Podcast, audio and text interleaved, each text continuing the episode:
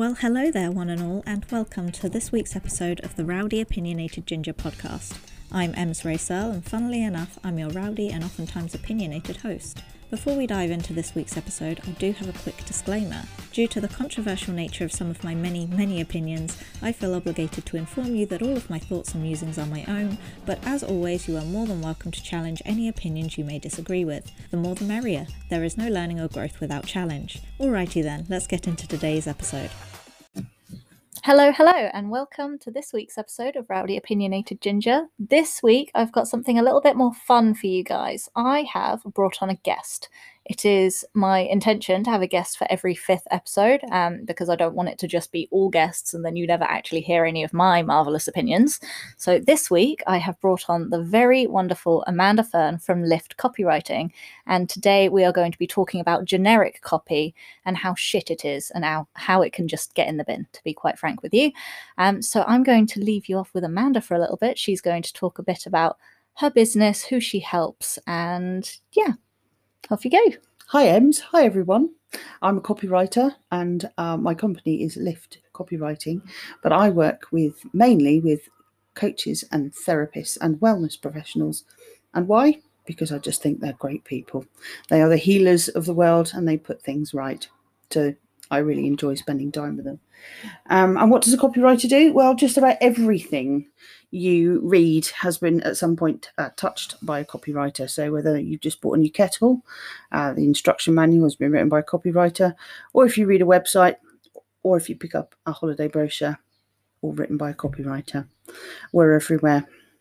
Now, some of us um, work in uh, mainly in uh, digital, so we will work online, and then other people may may write other copy for different mediums. But yeah, so we're at the bottom of just about so pretty much every business owner that you will have probably ever spoken to or ever met. And to be honest, most of you are business owners yourselves. If you don't know who a copywriter is, then I would probably suggest that you go and look into one because unless you're a copywriter, the chances of you putting really compelling copy out there on a regular basis, especially for bigger like more important jobs, especially websites where you need to be able to kindly convert people, um, they're important. They just really are. I don't think my business would be where it is at all without Amanda. She has helped me so much. We actually met at a networking event, and networking events are another thing that I quite often say need to get in the bin. For me personally, I just don't enjoy most networking events that I've gone to, but I actually met Amanda through one.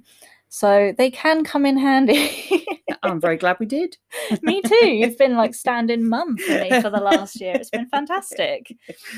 But yeah, so today we're going to be talking a little bit about generic copy. Um, what springs to mind for me when I say the words generic copy is you know, when you're scrolling through LinkedIn, as we all are at some point, whether it's boredom or because we actually have to for work, and you see all of those posts, and every paragraph is just a sentence.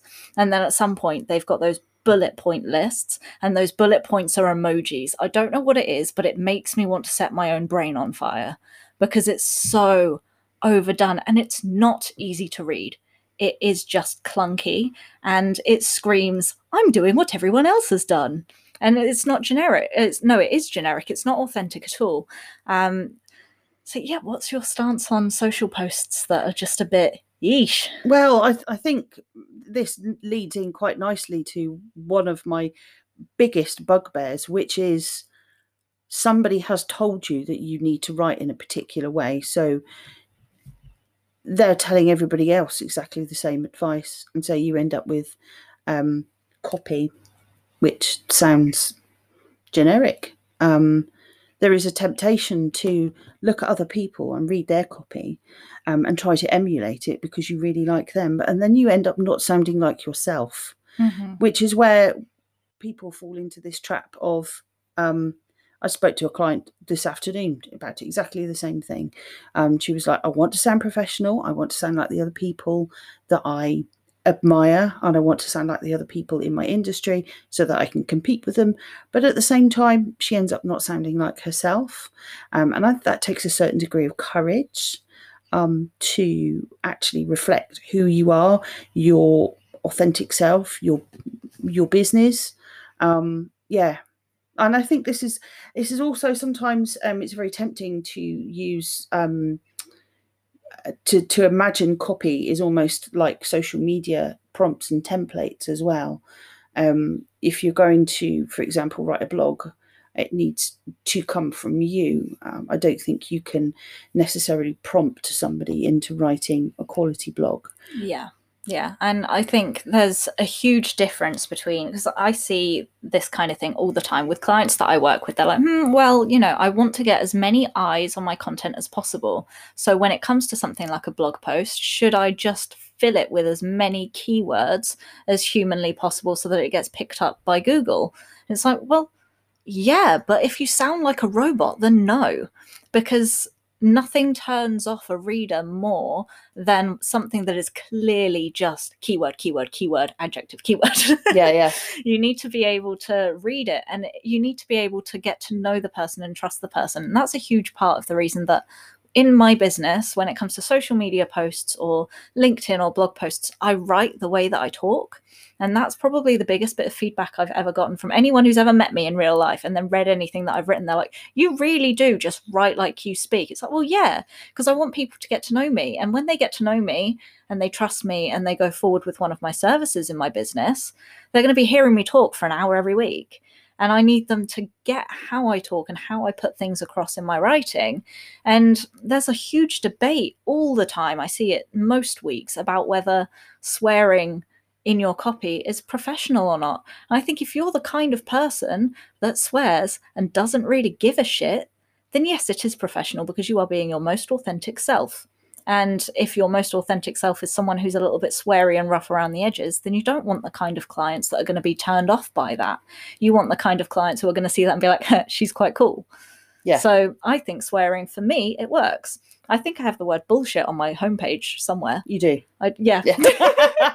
Along with the word wizard. So yeah, I, I just I think if it works for you, if that's the kind of person that you are, whereas my sister, lovely Sarah, she doesn't swear. I mean, she does sometimes, but she's probably the least sweary of all of my siblings, including the teenagers.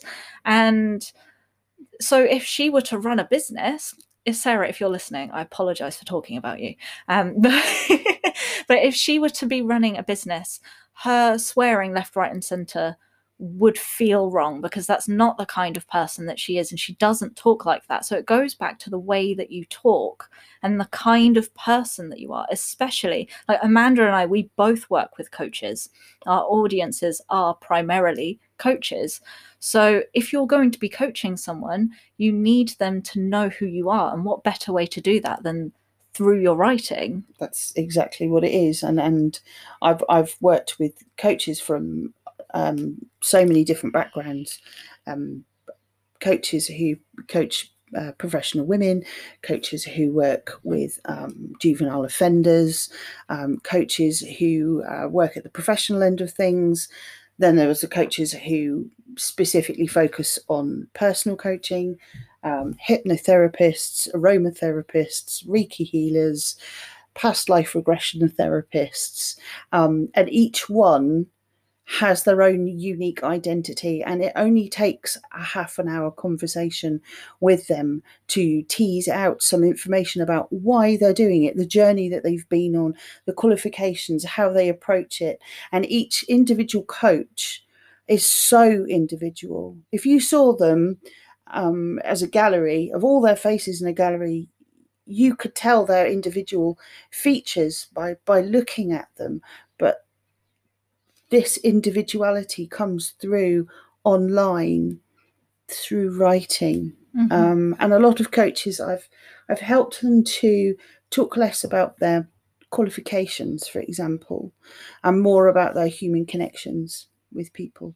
And this comes through comes through writing. And it's very strong the identity that you get um, through through reading somebody's for example their bio or their amount about me page um, on their website. So yeah, it's uh, incredibly important for coaches to um, to find their tone of voice, and that's actually a a procedure that you go through. It's it's something that you work um, with a with a professional or um, whether that's a coach or whether it's a writing coach like me, but it has is a procedure that you need to go through. It's not something that's just going to, you know, you Yeah. pull straight out of the ether. Absolutely. It's about finding your identity. And if you took a look, I hate that phrase, but if you took a look on Instagram, I had a little bit of a scroll through, you know, if you went through sort of the UK business hashtag, for example, on Instagram, you'd probably see that an awful lot of the branding is very similar, especially if you scroll down to the most recent post section.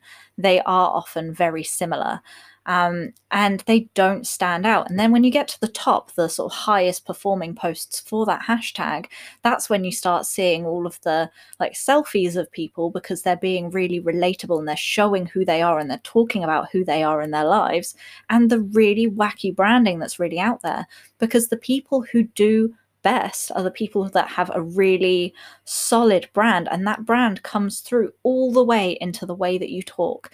And that could be down to your website copy that could be down to the kind of posts that you're putting on social media but for an awful lot of it it even comes down to the way that you talk to people in the comments section.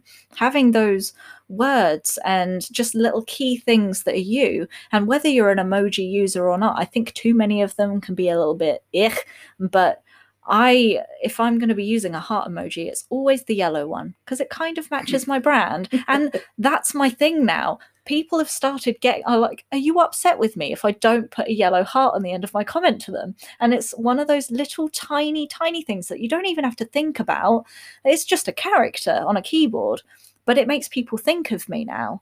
And having just those fun little quirks um, that's that's so important and there are so many different words that you can use that like having just a list of words that you sort of go back to and these are you know this is my tone of voice and these are words that i use frequently because they help my client get from a to b Yeah. and they're really memorable so i've got a system in my business um, and it's talking about the kinds of content that you put out there and it's debate educate and relate Yeah. the fact that they all rhyme that just makes it so much easier for people. Before i had names for them um, it was more difficult for people to understand what they should be doing but i made it i came up with three words they all rhyme and those words whenever someone thinks debate educate relate they think of me especially if they've worked with me anyway and having those words are so important. Some of my clients one of my clients Ejani, she's fantastic. I don't think i've ever met anyone use the word iconic as much as she does but it's so her.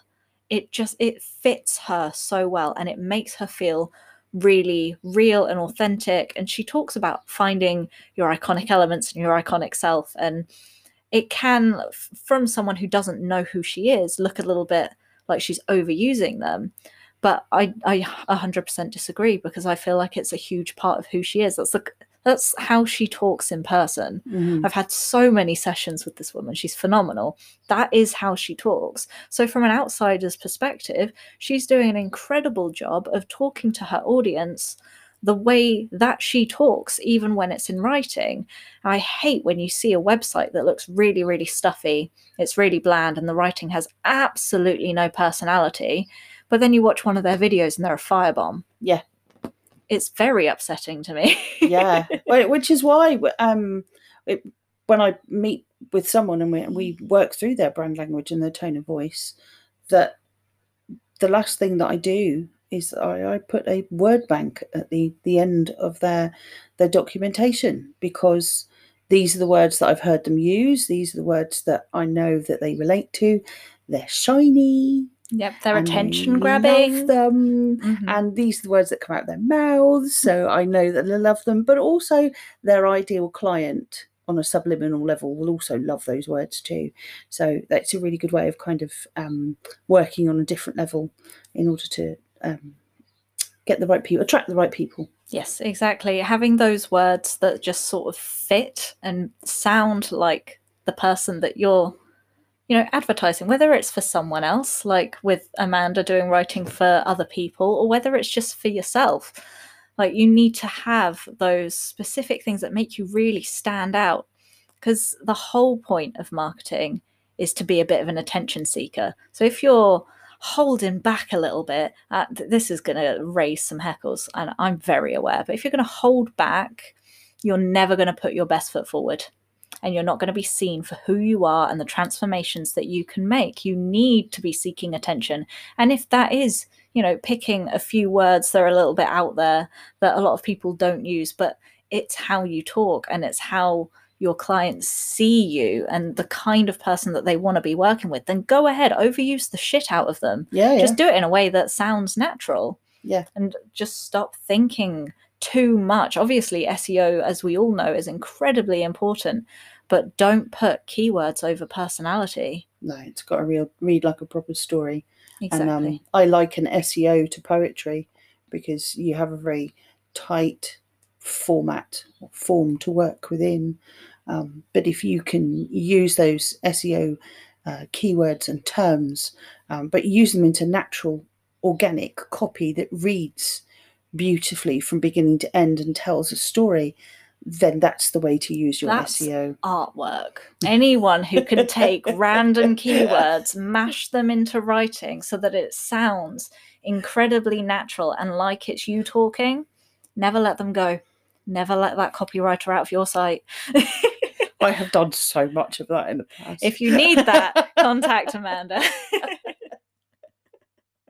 oh, crikey. Anyway, I think that's probably all that we've got time for today. So, long story short, TDLR, generic copy can get in the bin. Absolutely. Yep. Anyway, it's been lovely chatting with you, Amanda, and, And we you, shall see you next week. Bye, guys. Alrighty then, my turtle doves, it appears that's all we have time for this week. If you have anything you wish to add, please do get in touch using the information in the description. I'd love to hear from you. Keep an eye out for next week's episode going live first thing on Friday morning. Until then, stay rowdy, keep your eyes peeled, and don't get scammed.